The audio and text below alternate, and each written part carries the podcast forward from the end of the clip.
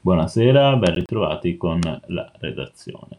Il 26 settembre prossimo, una data molto importante per l'Europa, con le elezioni federali finirà l'era della cancelliera tedesca Angela Merkel. Per 16 anni alla guida della Germania, Merkel ha lasciato un segno indelebile nella politica nazionale ed europea, dalla crisi dell'Eurozona a quella dei migranti fino alla pandemia. Gli analisti sono concordi nell'attribuire alla cancelliera il merito di aver tenuto unita l'Europa in anni di grandi cambiamenti sul fronte interno il suo lavoro contro ogni forma di discriminazione, contro l'antisemitismo e il sostegno ad Israele è stato apprezzato dal mondo ebraico tedesco.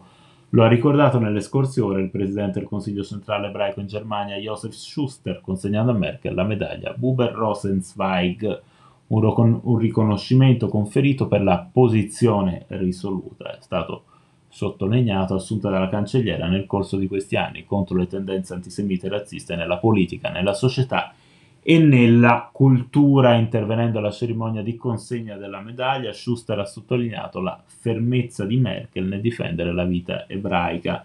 Anche ricordato il suo discorso alla Knesset nel 2008 in cui dichiarò che la sicurezza di Israele non è mai negoziabile. In Israele la cancelliera avrebbe dovuto recarsi a fine agosto per la sua ultima visita ufficiale, appuntamento rimandato a causa della crisi afghana.